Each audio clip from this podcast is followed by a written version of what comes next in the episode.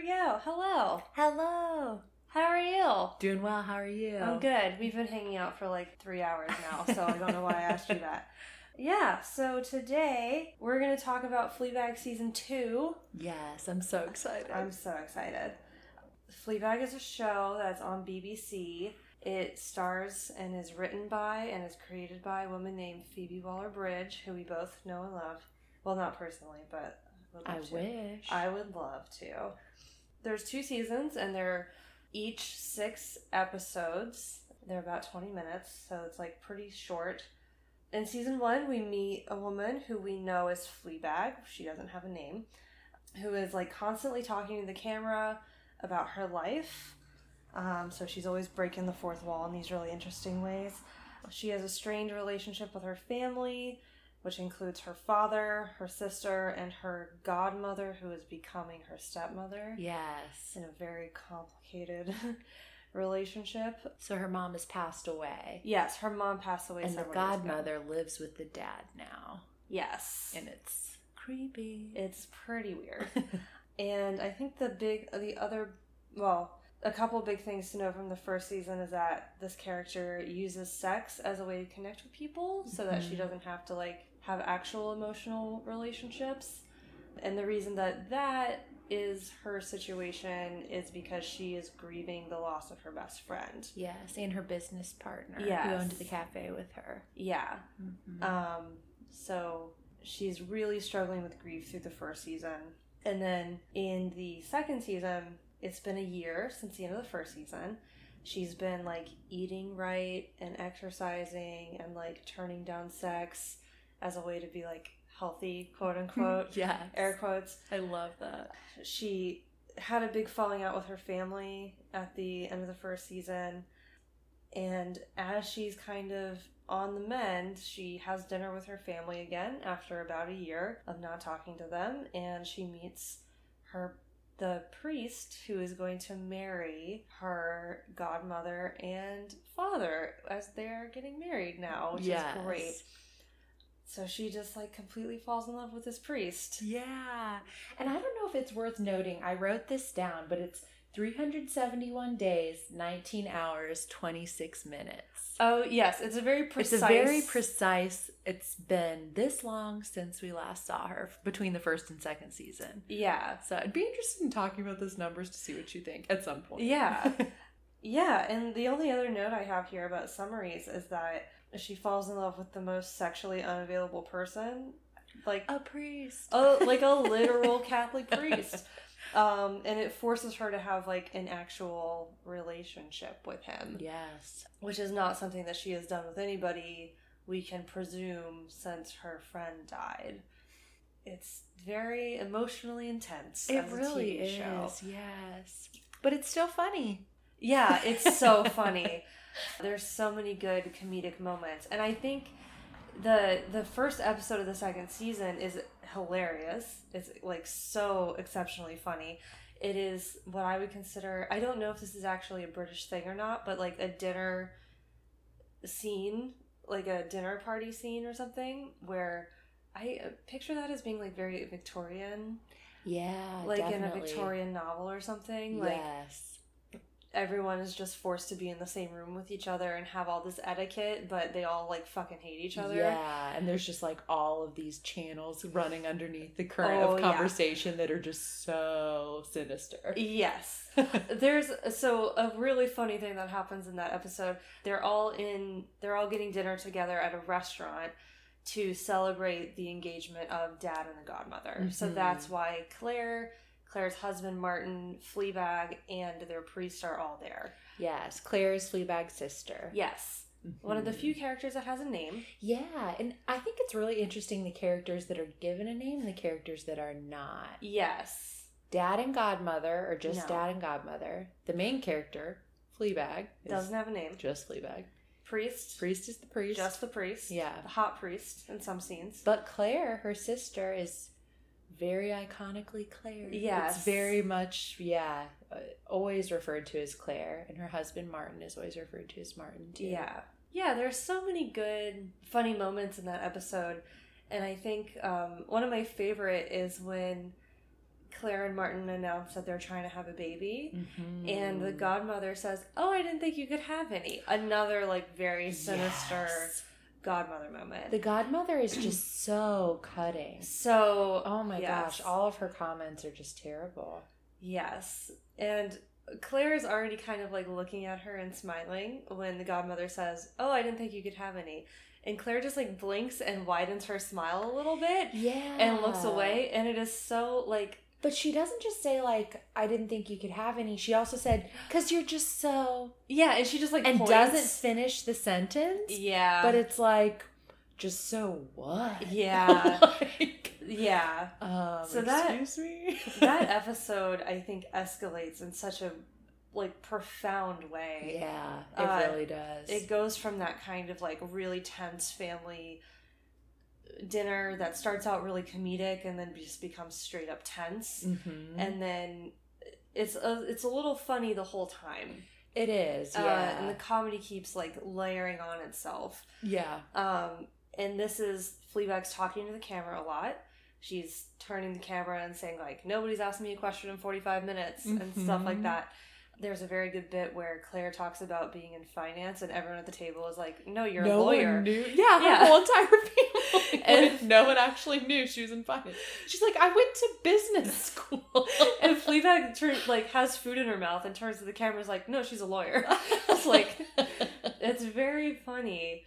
And then there's these really tense comments between sisters, and then Claire goes to the bathroom and is there a while, and then Fleabag follows her in, and we realize that Claire is having a miscarriage, and the scene it just like erupts emotionally. Like the scene is so intense, and Claire is like so protective of herself in that moment. She won't let Fleabag in the stall with her yes. she comes out and she's just like, okay, Yeah. like yeah. it's so raw emotionally.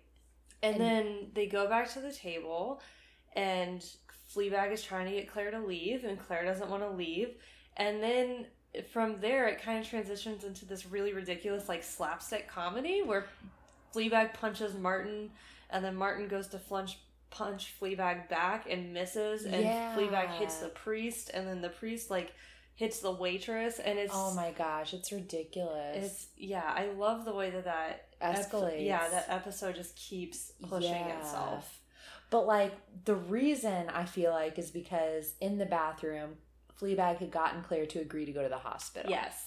She'd gotten her to agree to go to the hospital because she was bleeding and you know, with the miscarriage there could be a Mhm. lot of um yeah, a lot of Complications. complications. Yeah. And there's a So- moment at the dinner table where Claire said, or Fleabag says, like, "What if it's not gone?" Exactly. Yeah. Yes. Which I think is like the big concern. Yeah. So in the they say okay like 17 times in the bathroom too. Yeah. She's gotten Claire to agree to go to the hospital and Claire's like okay and she's like okay. Okay. Okay. Okay. Yeah. So many okays. So they decide and they go back and they're having a game plan and she's like I'll get a taxi, you tell them you don't feel well, blah blah blah. But then there's a moment where Claire's just like, nope, I'm going to sit down and I'm not going to go. And that's when Fleabag gets so mad. Yeah. And that's when she kind of erupts. And it's funny because the whole time Martin, Claire's husband, The was saying like, "Oh, I'm interested how you're going to make tonight about you." Yeah. So it looks as though she's doing exactly that. Yeah. Because she goes, "Oh, for fuck's sake!" like, Yeah. Because she's so upset because she thinks her sister needs to go to the hospital. Yeah. And yeah. So that's how that escalated. I feel like Such 'cause it just- complicated Oh my gosh, such complicated emotions. Yeah. But then, so the very first scene of that episode starts in the bathroom, and we haven't seen any of that happen yet. Mm-hmm. It's just Fleabag in this swanky bathroom, and you see the back of her head, and she's looking in the mirror. And then it, the camera moves a little bit, and you can see that there's blood running down her face. yes. Um, which is where somebody just punched her. It's un- maybe Martin. It's unclear. And she's cleaning it off, and someone talks to her through the bathroom door, a man's voice, and offers if she needs help. She says no. She turns and hands a rag to a waitress just like kneeling on the Who's- floor. Yeah, sitting on the floor. Like uh, it's still Very unclear to me why the waitress is on the floor. Very weird, needy waitress. But then Fleabag like turns to the camera very quickly in her very like precise she just has like the most amazing facial muscles, I think. Just like very precise. Just turns to the camera and smiles and said, This this is a love story. Oh my gosh, it's beautiful. It's so beautiful. And then it like I think it'd be really interesting to think of this whole series, this whole show, maybe not the whole show, but the whole season as um one of those S words. The whole yeah, season as a love story. And uh, I think the big obvious one is the priest. yes, who we haven't really talked about much yet. We haven't really talked about. At the dinner table, there's a priest, Mhm. and Fleabag is talking to the camera. She's not talking to anyone at the table. Um, at one point, Claire calls her out and is like, You're being so quiet. Why are you being so quiet? And you realize, like, Fleabag's been talking to us a lot. She hasn't been talking to the camera, or she hasn't been talking to her family. Um, which is not typical. Like she Yeah. demands attention Yeah. a lot of the time. She, She- likes to shock people. She likes to I think she kind of gets off on making her family uncomfortable. I think, yeah, I think a lot of her behavior is just like, yeah. How can I escalate the situation? Yes. um yeah but there's a priest at the table and they like kind of look at each like check each other out and like And he's very like dirty priest. Like he keeps like- saying like, "Oh yeah, like uh let's have a tequila shot and I don't know, like fuck this, fuck that." Yeah. Like yeah, not how you would expect a priest to act. yeah i think Fleabag describes him as like the cool sweary priest Yes, yes. i really like the moment when they're outside smoking and he tries to talk to her and she just walks away and he's like well fuck you then and she turns around and smiles at him and She- he smiles back. Yeah, Yeah. there's definitely to be more there, you know. Yeah. I I I just love that like she wasn't interested in him until he was like, "Well, fuck you." And then she's like, "Oh, okay. You're my type, I guess." Um and that moment comes back, which we'll get yes. to. Oh my god. Yeah, so then the rest of the show is her I guess the the plot A would be her short relationship with the priest. She uses sex as this like coping mechanism so she can connect with people without having any actual connection, any actual relationship. There are moments in season 1 where someone really wants to get to know her and she's just like, "Why won't you just have sex with me?" Like yes. she's just that's what she's looking for and then she falls in love with this guy who like will All not have sex with her do is get to know him. yeah That's the only option. cornered into a relationship basically and that has a lot of humor in it yeah so the priest what are your thoughts on the priest I have some really complicated feelings about the priest. me too Yeah. Um, so I am Catholic and have known a lot of priests in Uh-huh. my day. And this character is unlike any priest I've ever known in that he seems so much more human and so much more I don't want to say like connected to to ordinary people. That sounds like a weird thing to say.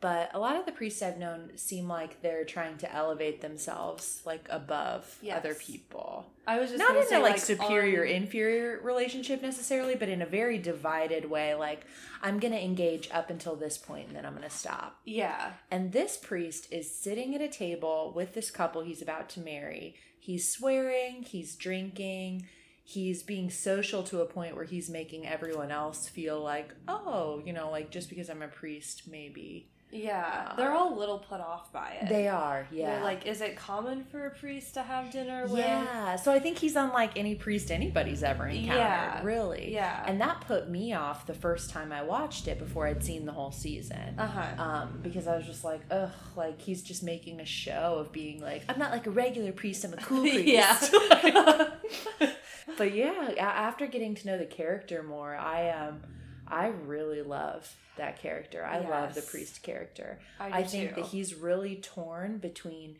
being a human in his body, having human emotions and human feelings, and um, and between that and this calling Mhm. that he feels yeah that he was called to later in life after experiencing a very human existence. yes And yeah. yeah he's very charming. He's incredibly charming. Yes. the priest is quite hot. so Claire hot. says. yes. Yeah, the last lines of the first season when they're in a cab going to the hospital, Claire says, The priest is quite hot. I do really like that going back to that first episode with Claire and Fleabag. I think Claire and Fleabag are also like a second like the second most important love story. They might be the most important love story of Yeah. the whole show. Yeah. I'd argue. Absol- yeah, Yeah. absolutely. Which you've said before many Yeah. times. I, yeah, I I don't think the love stories are just season two. I think you're right. I think they are the whole show. yeah. It's always been a love story. Yeah.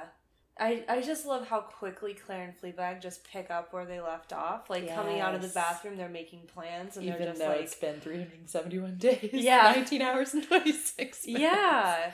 What what nineteen hours? So it's Mhm. okay. So like most of a day. Mhm. Okay. So not quite a year. Yeah. Or 371 days. Okay. So over a little a little a, year, over a year. But not quite a day and not quite a half hour. Who has she been hanging out with in that year? I know. I want to know what she was doing. I want to know. she was like eating avocado toast in her cafe and doing boot camps. I want to follow her always. and not drinking. There's a very good scene in that or moment in that little scene where she's explaining her her last year and it's the guy from the first season Yes. who's apparently not with his girlfriend that he broke up with Fleabag to be with holding up a set of keys like dangling them in front of her like do you want to have sex no. She's like no and then her like sprinting down the street away from him yelling over her shoulder after. yeah he's like can I at least go down on you and she shouts over her shoulder no so funny. Ugh. There was a um a thing I wrote down last week that I think is worth revisiting, where Phoebe Waller Bridge, uh, the writer, creator, like everybody of the show, main character, wrote said in an interview with EW's What to Watch podcast. She said, "I really wanted to hide a tragedy in a comedy, and I really wanted to trick people." I love the idea of disarming an audience and making them feel safe, and in turn making them vulnerable to twists and turns that they might not be expecting from a character. And I think that, like, going into the first episode of season two, I was totally unprepared for the emotional weight that oh, that completely. season would eventually Yeah. get to. But, like, those little moments in the beginning, that whole Disarm smash ya. cut, yeah, yeah. and like her running away from that guy, I was so ready for whatever. I was like, just give me all of it. I have no idea what season two is going to be about. Ugh, so so good.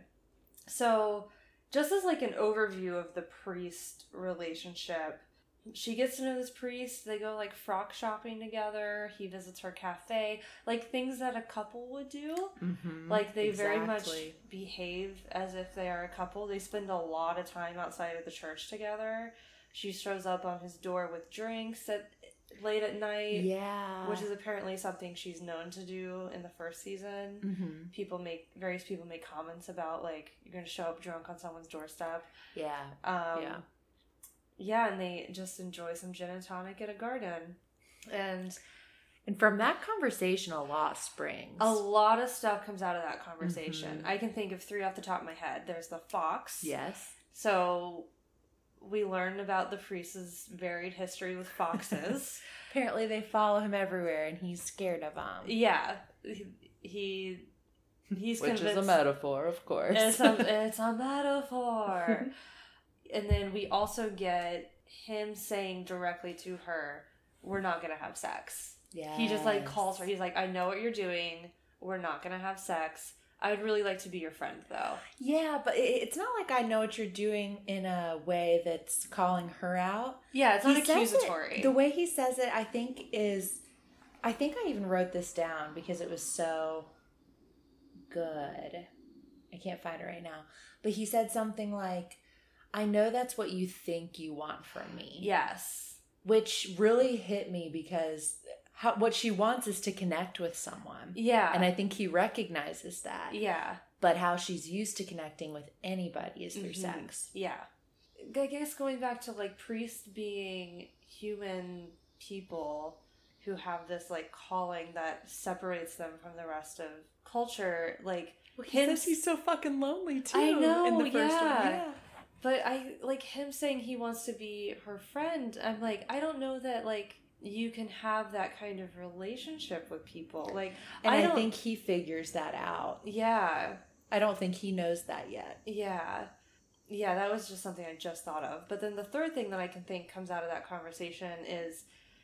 He says, We're not going to have sex. She kind of turns to the camera and says, We'll last a week. As if, like, she's really smug and, like, romantic and, like, trying to be all coy. But what happens when she does that? he he's like looks at her and he's like where did you just go Yeah, so this is huge. This is Uh. the first person in this whole series. We're like partway through season two. This is the first person in this whole series i think we're halfway through who notices yes that she has these asides to the camera, that she has these looks, these little comments, these little dissociative states uh-huh where she goes away and is addressing somebody else. Yeah. He's the first person who notices. yeah she like exits whatever conversation she's in mentally and is just like distracted Mm-hmm. and i guess that's what it must look like to him just like zoning out a little bit Mm-hmm. But there's like a direction to it as Yeah. well because it's almost like he's trying to Oh. meet the eye of whatever she sees. Yes. And he gets like closer and closer to that the longer Yeah. that it goes on. Yeah. Like there's a moment I think in maybe the next episode where she looks and he kind of looks vaguely in that direction. Mm-hmm. And then later in that episode she kind of turns around behind herself and looks or she looks past him is what it is. Yes, yes. He's sitting with his back to the camera just as like a standard single camera shot like Mm-hmm.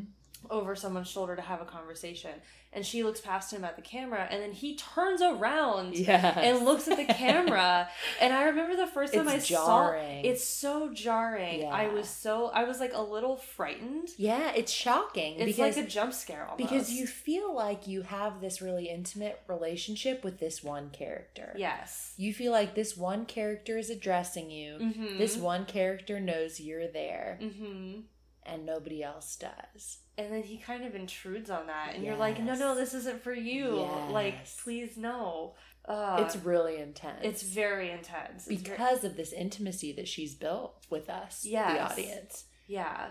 And that was something else I just wanted to like ask you about. Have you ever seen the fourth wall used that way? Mm, that's a great question. I mean, I did a lot of theater growing up, Okay. and you've always had, you know, your monologues yes. where the character Oh. goes off by themselves and they kind of talk to no one in a way but some folks and a lot of actors will make it so they're talking directly to the audience so they Okay. know somebody else is there but it's easy to kind of write that off i think is like rumination or like the way that somebody's thoughts go when they're by themselves and it's just like oh almost like you're like a voyeur in somebody else's thoughts or in somebody Yes. else's um yeah inner dialogue but this is very different in that Yeah. and I think it's in her body language. I really do. Yeah. I think it's in her eye contact. The way that you mentioned earlier, like the way that her facial mus- muscles are like so precise, but the way Mhm. she'll like look at the camera and brings you in, and it's just, Yeah. yeah, it's incredibly intimate. And that's something I don't think most actors can do. Yeah. Um yeah, so I guess speaking to theater a little bit, what is I remember when I was watching House of Cards for the first time. Mm, yes, that's Uh, a great example. Kevin Spacey does Yes. that. And then when his Claire does it later. Yes. Yeah. Oh, good Claire's. yeah. Like yeah. love love the Claires. Yes. Yeah, I remember noticing in that, and I'm not a theater person, so like the idea of the fourth wall has only come to me through literature. Mm-hmm. Not that theater is not literature. I read a lot of literature. I read a lot of theater in my lit. But studies. I, I know what you mean. Reading Yeah. is different from the performance aspect. Yeah. Yeah. So, like you were saying, I guess fourth wall is mainly used as like rumination or reflection, a way for a character to explore an idea that's not through scene. Yeah. A lot of way for the exposition. yeah for the audience to experience the inner thought and Yes. inner dialogue of a character. Yes. Mhm. And something that I think happened that was really interesting in House of Cards was Kevin Spacey's character started getting things wrong a lot. Yeah. He would try to like I think in like a Shakespearean sense, a fourth wall is typically used to like exert control over the yes, scene Yes. to show your audience that like this person is in control of what's going on. Yes. Oh, I love it. And then in House of Cards, he got things wrong a lot. Yeah. And then I think that happened a little bit bit in Fleabag, where she started getting things wrong in the first season. She didn't quite have the control that she wanted you to think she had. And then in this one, in this season, I guess the fourth wall is used in this. I have never ever heard of it being used as like an example of like a dissociative or a distracted narrator before. Yeah. Well, the also thing, the also thing, the thing I'm also just thinking of now is that it's so quick, almost as though you're in the room with her, Yeah. as though you're like her best friend. The way Mhm. she's like, mm, no, he doesn't. Like that Yeah. she's doing an aside just to you. Yeah. And that's very different too, because you think of Kevin Spacey even, and he'll say, uh, mm, he'll go off on a tirade like, like, a this, and thing. Well, it is, but it's also like a very long sequence Yes. where he's going to tell you how he feels about what just happened or Yeah. what's about to happen and it's a long sequence and i think of like this is a dumb example but zach morris and saved by the bell how he'll like Oh, snap and everybody freezes and then he tells you what's Oh, going okay. on and then how it's about to go after but like it's always a long rumination Mm-hmm. but the way that she does it it's as though you're in the room with her as though like you're really her best friend and she's only going to tell you how she's really feeling Yeah. it's like it's instantaneous Yeah. I've read some things that suggest that her turning to the camera is like a, a way to uh, get Boo back. Like she's addressing Boo. Exactly. Yeah, I could see that, but I think she also knows it's not. Boo. Yes. Yeah. Yeah. You see that I think in the therapy session. yes. I was just thinking about the therapy session. Yeah. Because she says, you know, the therapist asks if she has friends Mm-hmm. and she says, "Oh yeah, they're they're always there." And she says they're always there. Yeah. Not she's always there or he's always there. It's Yeah. there. And she looks at the camera when she says that Exactly. and like winks. Yeah. Yeah. Yeah. Oh, that was another very intense moment for me. Oh, it was. Yeah. Oh my gosh. Yeah, so I guess if we're thinking about like different kinds of intimacy, Fleabag and the Priest is a really obvious one. Their connection, their chemistry is like so intense right off the bat. Like they're so clearly into each other. Yeah. And then yeah, Fleabag has like all of her intimacy is focused on us, the audience, on like the camera, and she share. That's where she shares like her personal thoughts. That's where she relates to anybody in the scenes that she's in. There's a little bit of pushback towards that in the first season where she doesn't want to let us in on her memories of Boo Mm-hmm. because she doesn't like want us to know about what happened. Yes, Um, exactly. Yeah. And that's how you know it's different from Boo as well. Yeah. She's constructing the narrative that she wants Us to, to, be know. living in. Yeah. Yeah. Yeah. And then she's panicked when we find out what happened. Yes. Which we might want to spend a minute on what happened there too. Yeah. So it, so I guess about halfway through the first season we find out that um well, at the end of the first episode, it's Fleabag in a taxi with a statue that she's just stolen from her mother from her godmother's studio and she's telling the taxi driver my I run a cafe. I used to run it with my best friend. Um, she accidentally killed herself. Yes. She found out that her boyfriend slept with someone else and she walked into traffic thinking that she would get hurt and then deny him deny letting him come to the hospital to visit her to make him feel bad. Mm-hmm. Um and then throughout the first season we get like flashbacks to that moment. We get flashbacks to like Fleabag unbuttoning someone's pants or like someone's pants being unbuttoned. And then at the end of that season, Claire just says outright, How could I trust you after what you did to Boo?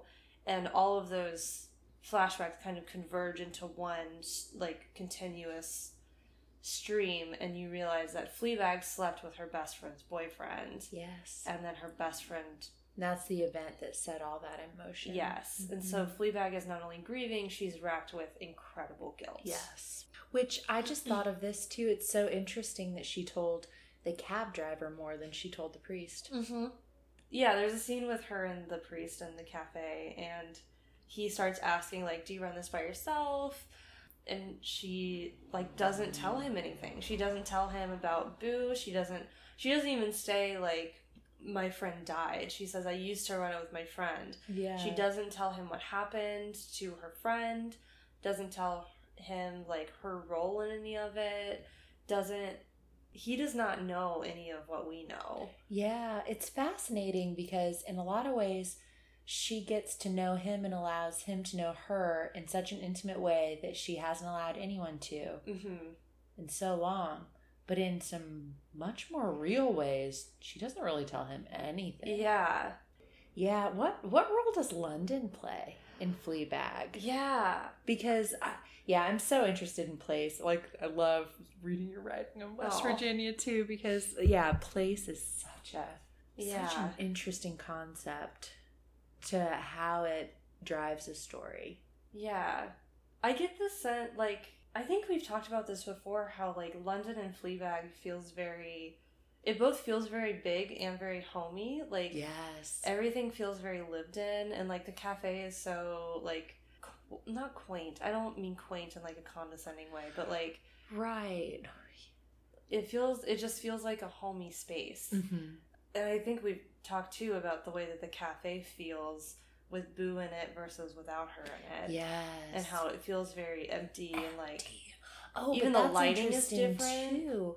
What's the cafe feel like in season one as opposed to season two? yeah Because in season two, the cafe feels very different. yeah She has a lot more business. Folks are there. It's Chatty booming. Wednesday. Chatty Wednesday. And she says loneliness pays. yeah So you kind of get this sense that you've got a city full of people yeah who aren't connecting for some reason. yeah And she's putting them in a situation where they can. yeah where they have to if you They buy have anything to. you have to have a conversation with someone Yes. and then there's that very and it's funny going over like gangbusters. Yeah. Everybody wants to talk. it's like bustling Yeah. and claire comes by and she's like are you having an event and she's like no this is just what it's like and she's like oh it's chatty wednesday you know loneliness pays when that poor old man Aw. tries to talk to Claire. and she's like No, no, No, I'm, I'm- not doing this. I'm not part of this. And Fleabag's like, oh, she hasn't bought anything yet. And he's like, "Oh shit, I'm sorry."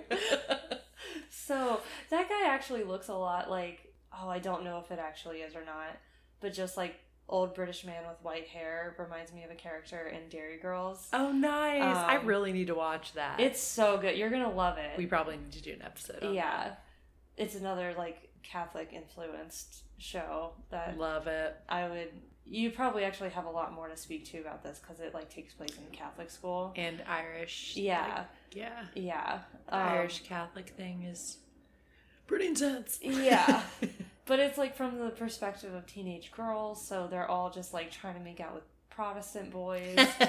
it's so funny. Um, Which that's huge. The Catholic Protestant thing is still huge. oh yeah, Like, oh my gosh. My mom and dad, um, my mom's a Lutheran, my dad is an Uh-huh. Irish Catholic. yeah, And my Opa, my mom's dad, who came over from Germany, said, You know, I really like Richard. I think he's a nice man, but I hope I never live to see the day you marry him. uh, uh, yeah, like, why? Like, he's Catholic. yeah, like, we're all, Jeez. we're all immigrants from Western Europe. Like, this isn't. Yeah, But that's not that long ago, dude. That, that was in the 80s. I mean, That was in the 80s. Derry Girls is set in the early '90s. yeah.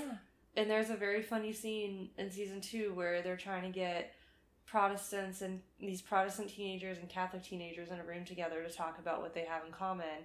And they have a Yes, chalkboard.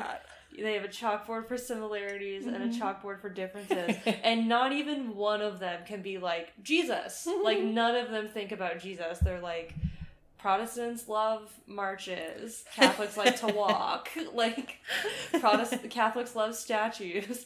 And at that moment there's a there's a nun who turns and she's like, "Oh, I do love a good statue."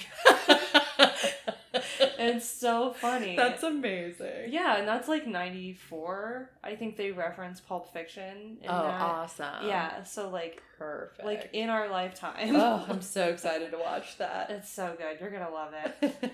Um I guess the, the there's not a lot of Protestant stuff in in Fleabag. It's just like the Catholic priest who yeah, but playing hard to get with his priesthood and all. kind of the intrusion's the wrong word, but like I don't know, the whole like Catholic takeover of season two is super interesting Yeah. to me. Oh, Just because none of them are super religious people. No. Did you also notice there are small moments throughout the just like background moments where like a Catholic symbol will like come forward in the show? Yeah. There's a moment at the award ceremony in like the third episode or something where Claire is like, I want to give special thanks to Matthew, Mark, Luke, and John. Yes. Oh and- oh my gosh, I remember that because she's like, you know, just word Yeah. vomiting up there. I think she says "linkied in." Yeah. yeah. And so yeah, like she just names off the gospels. like, Yeah. no. And I wondered, like, is that something Claire is actually saying, or is that Fleabag just like, like hearing that because Oh yeah, that's an because we're in point. her head, Yeah. and she's becoming obsessed with, with yeah There's- Catholicism yeah. and everything. Well, there's also a point where I wanted to talk about. It's when she's in the uh, rectory with the with Father uh-huh. having tea after mass. okay, the first office scene. Yes. Okay, because there's two. Yes. Yeah. And when it's the scene where she says, "I don't believe in God," and the Oh. painting falls down. Oh my god, yes. But the painting that falls down, she looks at beforehand. uh huh. And it's what I would assume is a painting of Veronica wiping the face of Jesus because he's carrying the cross, he's clearly on the path, and it's like a woman who's like kneeling on the side of the road. So Mhm. when Veronica wipes the face of Jesus, it's like when she like wipes the blood and everything. But like in this particular painting, she's reaching up as though she wants to like take off his robe. oh. And Fleabag looks at the Oh. camera and is like, "Oh Jesus." But that, that's yeah. the painting that comes down which is interesting because it seemed like a foreshadowing of like a female like you know reaching up to like get this pure like man. Yeah i completely missed that. I had no idea. Because I, I don't other than mary i like i don't really know any catholic symbols or anything uh, that aren't but yeah that's one of the Protestant. stations of the cross okay so you have your stations of the cross where you like pray and ruminate over each like step jesus took Uh-huh. on that path and one of them is veronica wiping the face Oh, of okay. jesus okay yeah i've never did the station a lot of like ritual stuff is pretty optional in meth- in my methodist Mhm. upbringing at least like i definitely heard of people doing stations of the cross but i've never done it yeah Um, is that like a Good Friday thing? Do you do that on Good Friday? yeah you do it all through lent Okay. So, but definitely Good Friday. Um, but on Are Good Friday seven? every year, there are twelve. okay. Yeah, on Good Friday every year, we would uh, the eighth graders would put on a Stations of the Cross, and my aunt still runs it actually Oh, because cool. she's the seventh grade teacher. But there's a big uh, white, like see-through canvas, Uh huh. and the students are like shadows, like dressed in you know garb and like you know like the women praying and stuff. Yeah. And so then they'll like kneel and then just stay stagnant, Oh. and then you have the readings and the songs and everything for each Uh-huh. station. But I always had to be the lector because I was too tall for the canvas. Oh, no. Because my shadow would go off the canvas. yeah. Womp womp. Oh no. The terrors of being six foot tall in fifth grade. Yeah. Did you hear there's like a Netflix movie now called Tall Girl? Yes. Oh my gosh. Actually, my little brother texted me this Oh, no. yesterday. I just have to pull this up. Please share. I think Marky watched it and was telling me about it. I can't remember what she said about it. Oh, I think I deleted all my Oh, texts no. because my storage was low. But basically, he took a screenshot of the tall girl thing. and He's like, "They made a TV show about your life." Oh no. and I was like, "Mert peaked early." I mean, I was as tall as I am now when I was in eighth grade, yeah, yeah. but not quite fifth grade. But because I remember when I started playing the bassoon. Also, there's a whole bassoon thing in Fleabag where Claire's creepy stepson plays bassoon, and then in the last episode, Martin screams, Mart or Claire's husband screams, "Do you know what the bassoon is? It's a cry for help." and he's like shouting He's that like too, which I didn't remember. Yeah, like really aggressive and like losing control. This very funny line that was also a personal attack. Because I played bassoon, and I taught myself how to do it, and I was pretty bad um, as far as bassoon players go.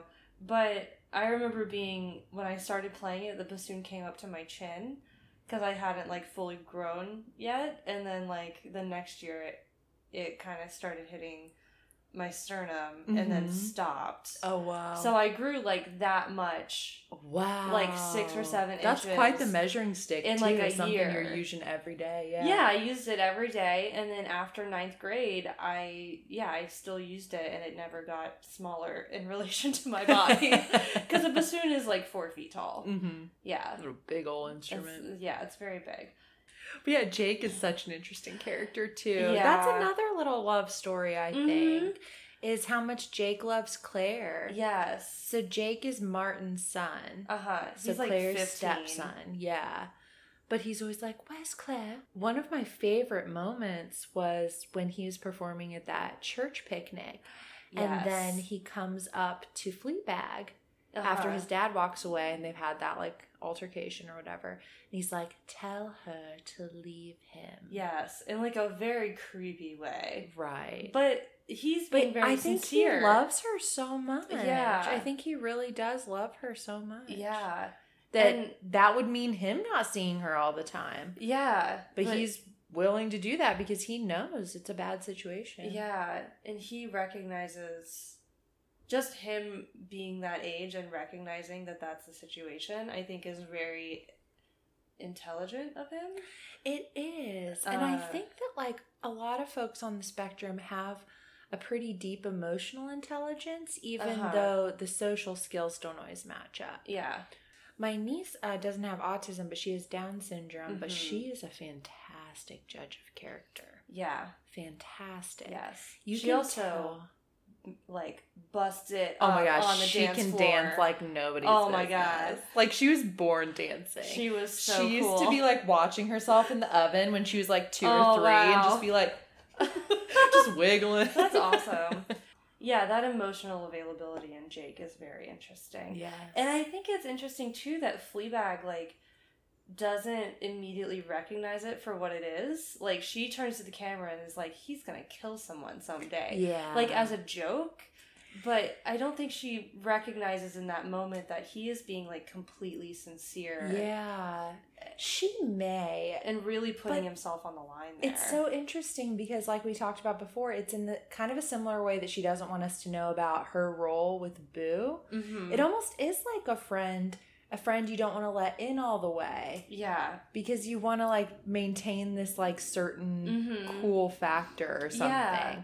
Like everybody's gotten used to her cool sides, so she has to make it that way. Yeah. It's kind of similar to when her dad says that, like, very poignant and I think, like, pretty on the spot thing. I think you just love harder than all of us. Yes. And that's why it's so painful for you. I think I'm Yeah. totally butchering or paraphrasing I think that. that's what he says. Yeah. But, and she says, I don't find it painful. Yeah. But, like, the whole series is about how you find it painful. Yeah, like, yeah. you do. That's the only But- reason you talk to us at all. it's like she's always trying to, like, kind of save face when something gets a little bit too real. Yeah. So maybe yeah, maybe it's not that she doesn't recognize what Jake has done. So like she doesn't want to acknowledge what he has just done. She wants to turn it into a joke. Yeah. And I think the first time I watched it, I saw that as a joke. I was like, Mhm. oh, that's. I just kind of chuckled and went to the next scene with her. Yeah. But like the more I've watched it, the more I, you engage with it, it's like, it's like, do you oh, realize what he was just doing? Yeah, Yeah. that must have been like a really emotionally intense moment. Yeah. Whether she wanted to admit it or not. Yeah. Yeah, that's a good point. Yeah, so what about Claire and Fleabag? Oh my goodness, the sister The relationship are really gets so me. good. There's the moment um, during the awards episode, uh, the Women in Business Awards. I forget what that episode's called, but it's in season two, where Yeah. Belinda gets the the award. Uh huh. But Fleabag says something like, "Oh, I thought we were just hanging out. I thought we were just being sisters." Or we were being friends. We, uh, yeah, I thought we were just being friends and hanging out. And Claire says, "We're not friends. We're sisters. Yeah. get your own friends." Yes. And I I think it's really interesting that Claire feels it's also in that scene in that dialogue that Claire reveals that like she feels like she's failed next yeah. to Fleabag. Even though she has this huge office, If and she's like, "If you say something about my office right now, I will scream." yeah, if Fleabag just starts looking around and is like, "What the fuck?" yeah. Like this o- this like business office that is like the size of my living room and dining room combined. Well, because Claire yeah. yearns to be quirky and interesting. Yeah, She yearns to be quirky and interesting. That's kind of in her like monthly period reinventing herself Yeah, thing. I'm gonna her, wear this like, weird jumpsuit haircut. right now. Yeah. Yeah. like she yearns for this like huge change or to be someone a little bit other than this person she feels like she's trapped inside. Yeah. And she she just thinks that like her sister's able to naturally effortlessly be this person. Yeah. Who just like I don't give a fuck what anybody thinks. I'm gonna sleep with whoever I want. I'm Yeah. gonna own this cafe. I'm gonna do what I want. And you know is obviously like in a lot of pain. Yeah. Yeah. but she's jealous of that in a lot of ways because Yeah. she feels like she can't or she doesn't have the agency to be that person Yeah. that she wants to be. Yeah, it's really refreshing to see Claire. Like, there's this whole very funny dialogue in the last episode where Fleabag is like, "Go run! Th- isn't running through the airport for someone romantic?" And Claire just like completely deconstructs that movie trope. And it's like, how am I going to get through security? You can't get through security without a boarding pass. How am I going to know what terminal he's in? Like, Like how creepy would it be if I knew what terminal? Yeah. Like, All what time his flight leaves? Like, she Could you com- imagine? completely pulls that mov- movie trope apart and is like, no, that's stupid, and then goes and, And does it anyway. and then says though, Uh, anyway, the Yeah. only person I'd run through an airport for is you. yeah. Oh, And that's. I pointed this out while we were watching that episode, but there's a moment earlier in the episode where Claire, the godmother, has just said something atrocious, and I can't remember what it is, but godmother has just said something awful. as And usual. yes, She's par for the a, course. uh, yeah, She's a handful. the c word. Yep. and Claire looks at Fleabag in this moment of like, let's share this awful thing that she just said. That's your favorite moment of the whole series. It I think. really is. You've talked about that a lot. A lot. Yeah. It's so it's like half a second. Claire looks at Fleabag as if to share this nice intimate moment and Fleabag just looks at the camera. Yeah. And so she's not quite like her first impulse is not to relate to her sister. yeah. But then after her sister says the only person I'd run through the airport for is you, Fleabag just like stares at her sister and doesn't even like acknowledge that the camera is there. Just looks right at her sister. Yeah. And I think that's kind of when like shortly after that is when we get to the end of the series. She lets go of the camera for good. yeah, and the camera starts to follow her and she just like So shakes her head. sister relationship's part of the healing. Yeah. But I think that she couldn't quite trust her sister till she left Martin. Yeah. Yeah, I think that makes a lot of sense because Martin is awful. He's like an alcoholic and very aggressive and, Lecherous. yes, sexually just is kind of assaulting everybody all the time, Yeah. whether it be verbal or. But has a pretty particular thing for Fleabag. Yeah. Pretty particular thing for her. Yeah. I think you. I don't know. I, I feel like last week we said we didn't watch the second episode together, but I swear you were the person who said this to me that Fleabag when Fleabag and Martin are talking to each other the first time in the first season is when we see Fleabag at her most honest. Yes. Like yes. she all of her guards are down. She's it's like she's treating him with absolute contempt. She like doesn't give a fuck what he thinks. she does not give a fuck what he thinks. Yeah. And she's more herself around him than, Than she is with anyone. anyone. Yeah. Even though like they fucking hate each other. Yeah. Yeah. Yeah. Yeah, and I think maybe Martin is drawn to that in her, Absolutely. He is. like that self-loathing that he also feels. I also just love that the only American character in the whole show It's just is terrible. this like total sleaze bag. Also portrayed by Brett Gelman, Yeah. is that actor who is in like everything. He's in Twin Peaks, he's in Stranger Things, he was on Comedy Bang Bang a lot. Like he he's actually like seems like a pretty cool guy, like a pretty non-problematic guy. Um, but he but he plays a problematic guy real well. he plays monsters so well. Like even in Stranger Things, his role is so weird. Like he's this like conspiracy theorist who like lives in a shed in in the woods in India. Like it's so weird. Yeah, and so the only other like love story that I well, there are a few I think, but the the main one that I wanted to touch on was like Fleabag and Dad. yeah. Um, Oh, we haven't talked a lot about Dad. We haven't, and oh man, the dad relationship I feel like is uh, one that gets a lot of people, Yeah, in a lot of different ways. But this one's really interesting because in the very first episode, I've said this to you a few times. Mm-hmm. Um, I really didn't like the dad. I thought he Yeah. was really unfeeling and callous and like strange and aloof. Yeah. But you get to know him more throughout the series, and you kind of see that like he's weirdly honest. Yeah. he's weirdly honest. Yes. I remember after in the last episode of season one, uh, Fleabag just starts like smashing champagne glasses on the ground. yeah, yeah. And he goes off on her in like the most articulate we have seen him at that point. Mhm. Just starts like yelling at her and he's like, I deserve to be happy, I deserve to move on. Like I'm I'm in this relationship and I know you don't like this woman, but like I'm happy and I deserve this. yeah, And then outside later, like at the very end of the episode, he says something like, Why is it that daughters get to say that they're messed up by their fathers when it's so often the other way around? yeah. And that's another That's like really cutting comment from yeah, him. yeah. Who eh, he's so art- inarticulate so much of the time. Like, yeah, when he's giving the toast or whatever at Yeah. the dinner, and he's like, "Oh, and we've often seemed to be, and then, well, for all of you, very much." Yeah. it's just like you didn't verbs or There's also isn't there I think it's during the uh their mother's like memorial luncheon in the first season where he just walks up to H- Fleabag and Claire and he's like, "So you are my daughters?" and it's just like he has like no idea how to approach them. Do you think he has a little bit of a drinking problem?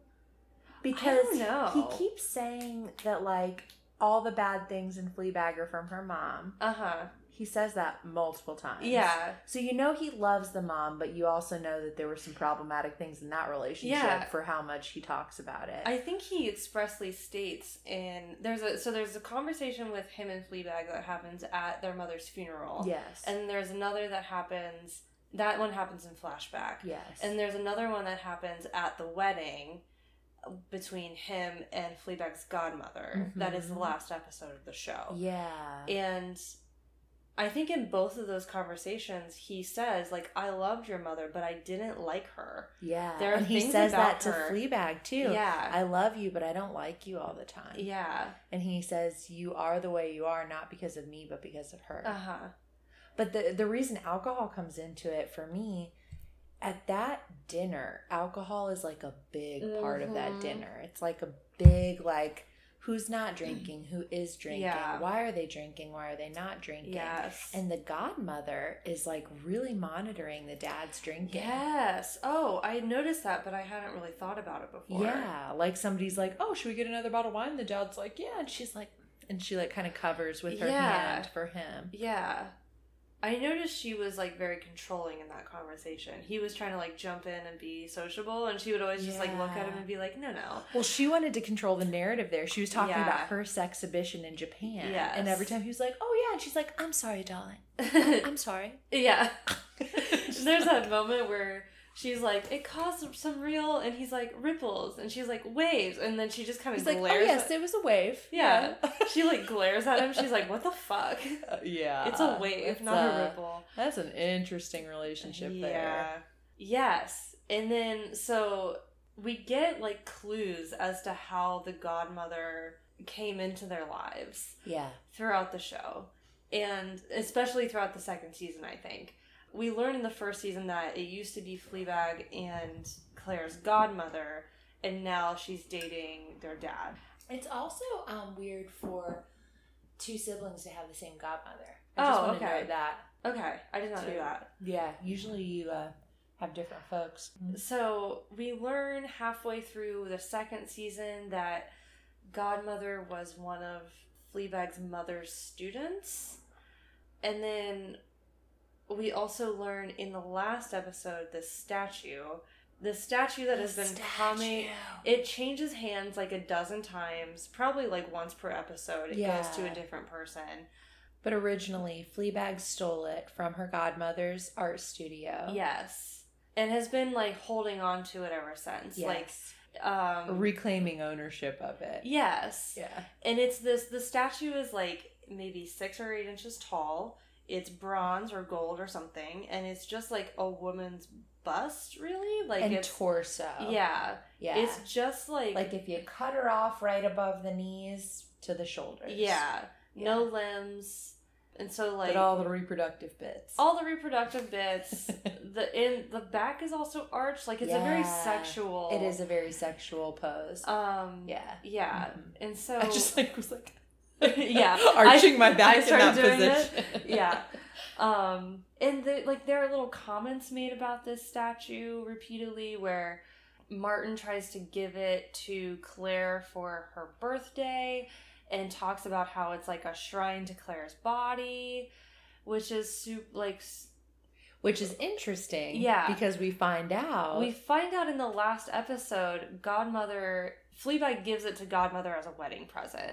Which, Which any is- other pe- person would laugh because it's super funny because she keeps stealing it. Yeah, she keeps stealing this this object and passing it around and trying to sell it and trying to like she uses it as like an emergency award when Yeah, the but she gave it breaks. back at one point, and Yeah. then Claire stole it. So like, it keeps coming in and out of this woman's possession. yeah. So it'd be funny, I think, to give it as a wedding present. Like if it were me, I would have laughed. like if my like shitty stepdaughter stole something of mine and I knew it and, and, I kept tried bringing to it back call and like taking it away again. Yeah, and then she gave it to me as a wedding present. I would be like, I'd okay, be this cracking is a up. sweet, That'd be really funny. this is a funny and sweet gesture. But the godmother's just like, like shocked by it. and then immediately tries to shiv her with Yes. this information. And she yeah. tur- yeah, she turns around and she's like, I've always found it interesting that of all my pieces, this is the one that you want to steal. This is the one that you keep stealing. And Fleabag just says like, why? And she kind of squints and is like, getting Fleabag looks like she's getting ready to like shiv Godmother. yeah. But then Godmother says, because I based it off of your mother. And so it's this huge bombshell that like It's a fucking huge bombshell because so the godmother was somehow that intimate with their mother's body to Yeah. have made that sculpture first Yeah. of all. And then also Claire's body The is fact- supposed to have been really like similar to mom's body. Yeah, the fact that like people who have no idea that information like recognize that about the statue and Claire or like Yeah. yeah, Yeah. it's just it's so it feels kind of divine the way that it pops in and out of the it story. does. It feels very divine. Yeah. Which also we can just note that like the stepmother stepmother is a terrible human, but Awful. like an amazing artist. Yes. Yeah. Like she can like sculpt Oh. and paint. yes. And that portrait she does of the girls. I love end, that portrait so much. I love the way that that keeps coming back in the last episode. The first time we see it, it's the kind of a joke. Um, Fleabag is facing away from the perspective in the in the portrait, and Claire is facing toward it. And then every time we see Fleabag like kind of relate to somebody or like have an, an interaction with her family, it'll keep cutting back to like a shot of the wedding scene with the portrait kind of front and center Mhm. and it like the first time I saw that, I was kind of struck by it. I was like, oh yeah, to her family, she must just seem completely turned away from them. Yeah, yeah. And it it starts out being very funny when they're doing the sitting. and, and the the godmother like, like- wants her to completely turn around. Yeah, and Fleabag's just like, what the fuck? and then yeah, by the time you see the actual portrait, you're just like, oh, really struck by Yeah. it. Yeah. This might be a complete stretch, but while she's sitting for the portrait, the godmother says, "Oh, your neck is so strong." Uh huh. and like, yeah. Yeah. What other adjective should she is it just strong that she uses to describe it? I think. I think yeah, or thick maybe. Thick and strong. Yeah. because it seems a little bit like a put down because it Yeah. from the step or the godmother. Yeah. But it reminds me of a quote from my Big Fat Greek wedding. Okay. where um, the mom is like, the husband might be the head of the household, but the woman is Oh. the neck. yeah, And she can turn the head in any direction she wants. But it kind of was like an empowerment thing a little bit to me with Yeah. With that strong neck and that strong back, because even though she's gone through so much pain, even though even though it seems like there's no way out. She's still standing up. She's still upright. The like the straight spine and the Yes. straight the neck. It's just very, very good posture. yeah. Yeah. It's very iconic, and that that strength is going to carry her through somehow. Yeah. you see that in the last episode too. Yes. Yes. Yeah. So let's talk about the the last the end of the last episode. Um. So Fleabag's dad disappears, and Claire and Fleabag have to go find them. Fleabag finds him like hiding in the attic because he's having like cold feet before the wedding or whatever. and he says his foot is stuck. Yeah, yeah. he like got caught in a mousetrap or whatever. Fleabag and Dad have another one of those like have another good conversation that kind of mirrors the one that they had at the funeral. And that's on the Claire and Dad love story Yeah. spectrum too. This scene especially, yeah. Yeah. Um, and then they go out and do the wedding, and the priest gives this really intense homily where he talks about like love is awful and it makes you selfish and it makes you creepy, and he's kind of like drawing in all these storylines that we've seen um, throughout the season, and then Fleabag is just kind of sitting there like a little str- like awestruck, like she she looks devastated, and the the priest says like love feels like hope. It's it's so painful, but we don't want to do it Alone. alone. That's why we don't do it alone. Yes, I love that. And then yeah, and then after the ceremony, Fleabag goes out to the bus stop and she's waiting on the bus and the priest joins her and she's like, You're you're not gonna be with me, are you? Like you're gonna stay in the church. And he's like, Yes. And she tells him she loves him and he's like really tenderly like grabs her hand and says, It'll pass. He gives her enough time too, which Yeah. I didn't notice the first time I watched it. I just remembered the it'll pass line, but we just watched this too before um, doing this cast, and he said um, it'll pass after giving her a lot of time to Yeah, let. like she 10 said, "Let." She goes, something? "Let it, let that just hang in the air for a minute, or Yeah. something to that effect." Yeah. She says, "I love you." No, just let that be for a minute. I love you. Yeah. And says it again. Yeah, and that is like absolutely the first time that we have seen her say that to anybody. Yeah. The first time that we've seen her like genuinely express her feelings toward anybody. Yes. And that's also right after Claire has said, "The only person I could run to the airport for is you." Yeah. So, So- it's like Claire's love gave her the agency Yeah. to be open. Yeah. And now that she's like on the And her receiving dad's end, too. yeah, It's like all those storylines kind of converged. All those love stories Yes. converged. which is how, which is why I like, I cannot believe that season two was not planned. Like I can, I see that season two was not planned from the beginning, but like the whole show Just just planned from the beginning somewhere. points to the sky.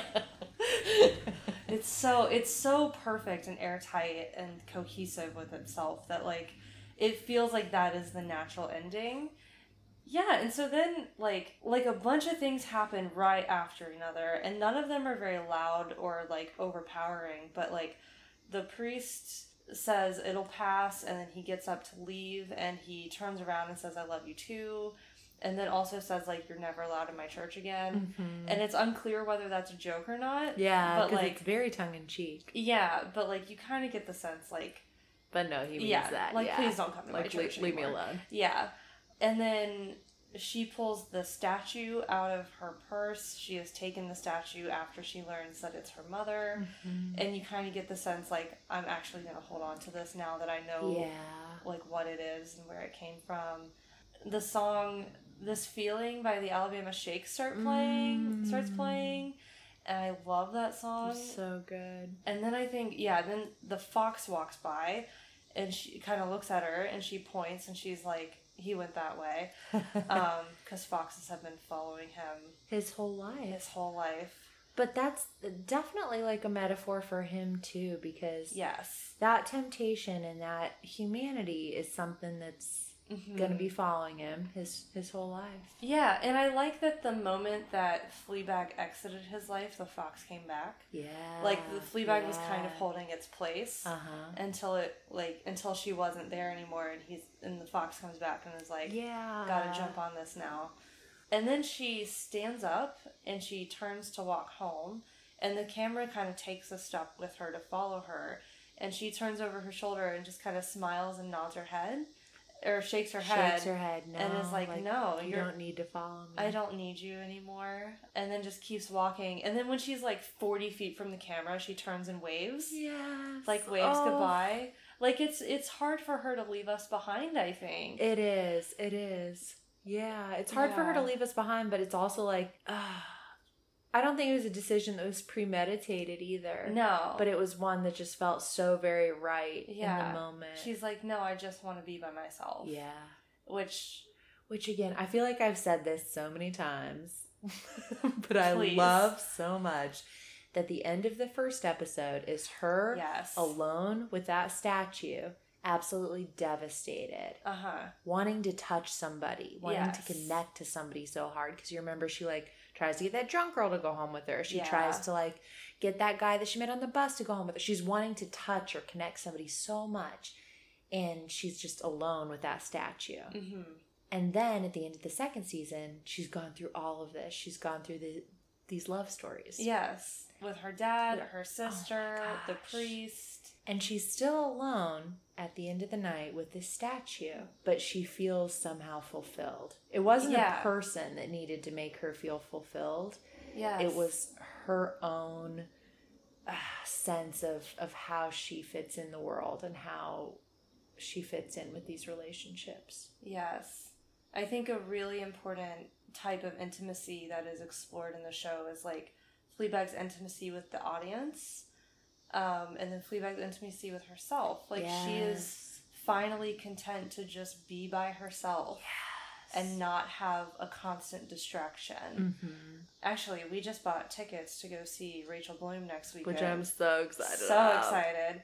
But I I really see a lot of similarities between Fleabag and Rebecca's character in Crazy Ex Girlfriend. Yes. In that they are so desperate for connection that they create a distraction. Yeah. And in like Rebecca Bunch's case, it's like musical theater and she gets out of it by turning that into like actual creative energy. She turns that creative energy into a creative product Yeah. rather than just like a fantasy of her life. Right. But in Fleabag is like getting out of it by just again not going with the distraction anymore. Yeah. Just like living in the moments that she is in.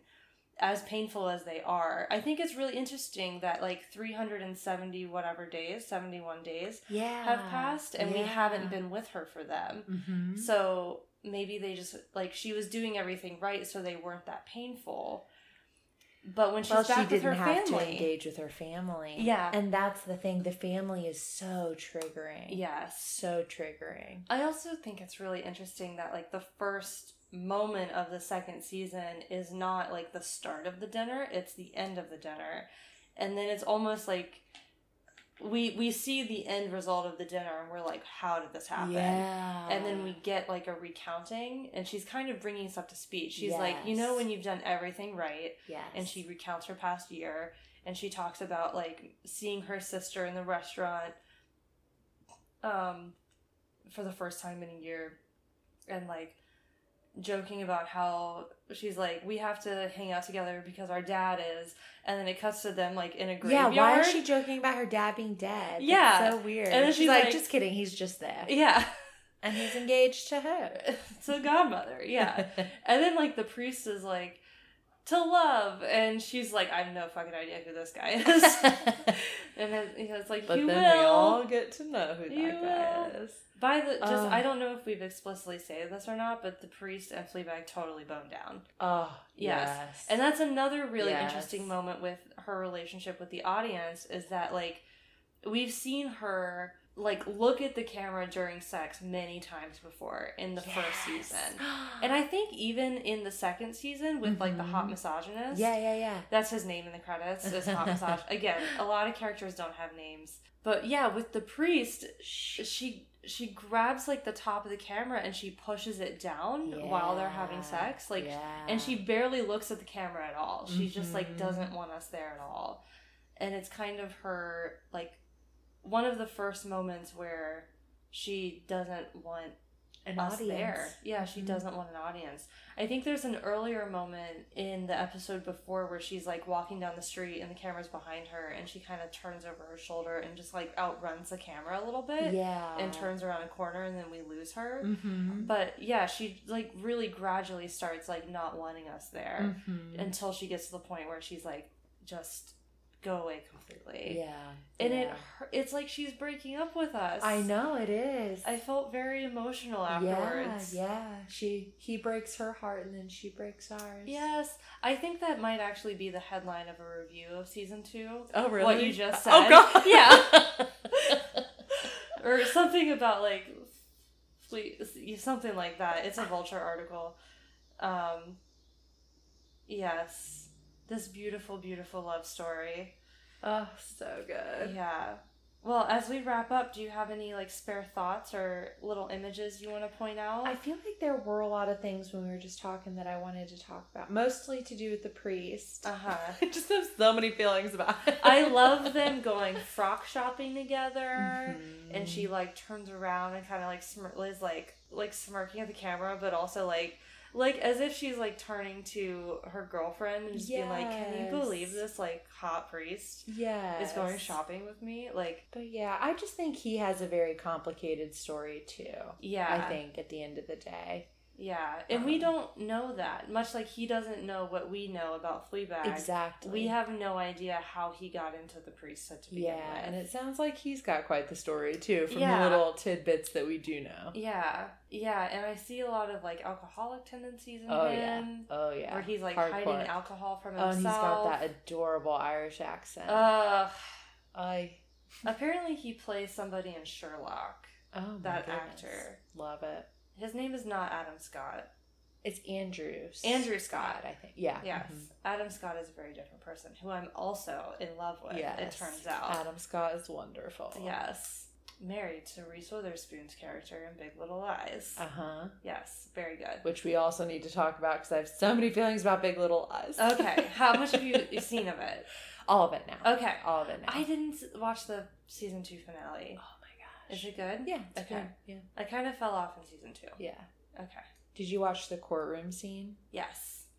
I made Eddie come watch it, even though he had no idea what was going on because he hasn't watched anything else. I'm like, but you need to watch this. I just need you sitting next to me while I I watch need it you again. to witness me witnessing this again. please, please just be here. I imagine he was Hold just my like, hand. he was just like, okay.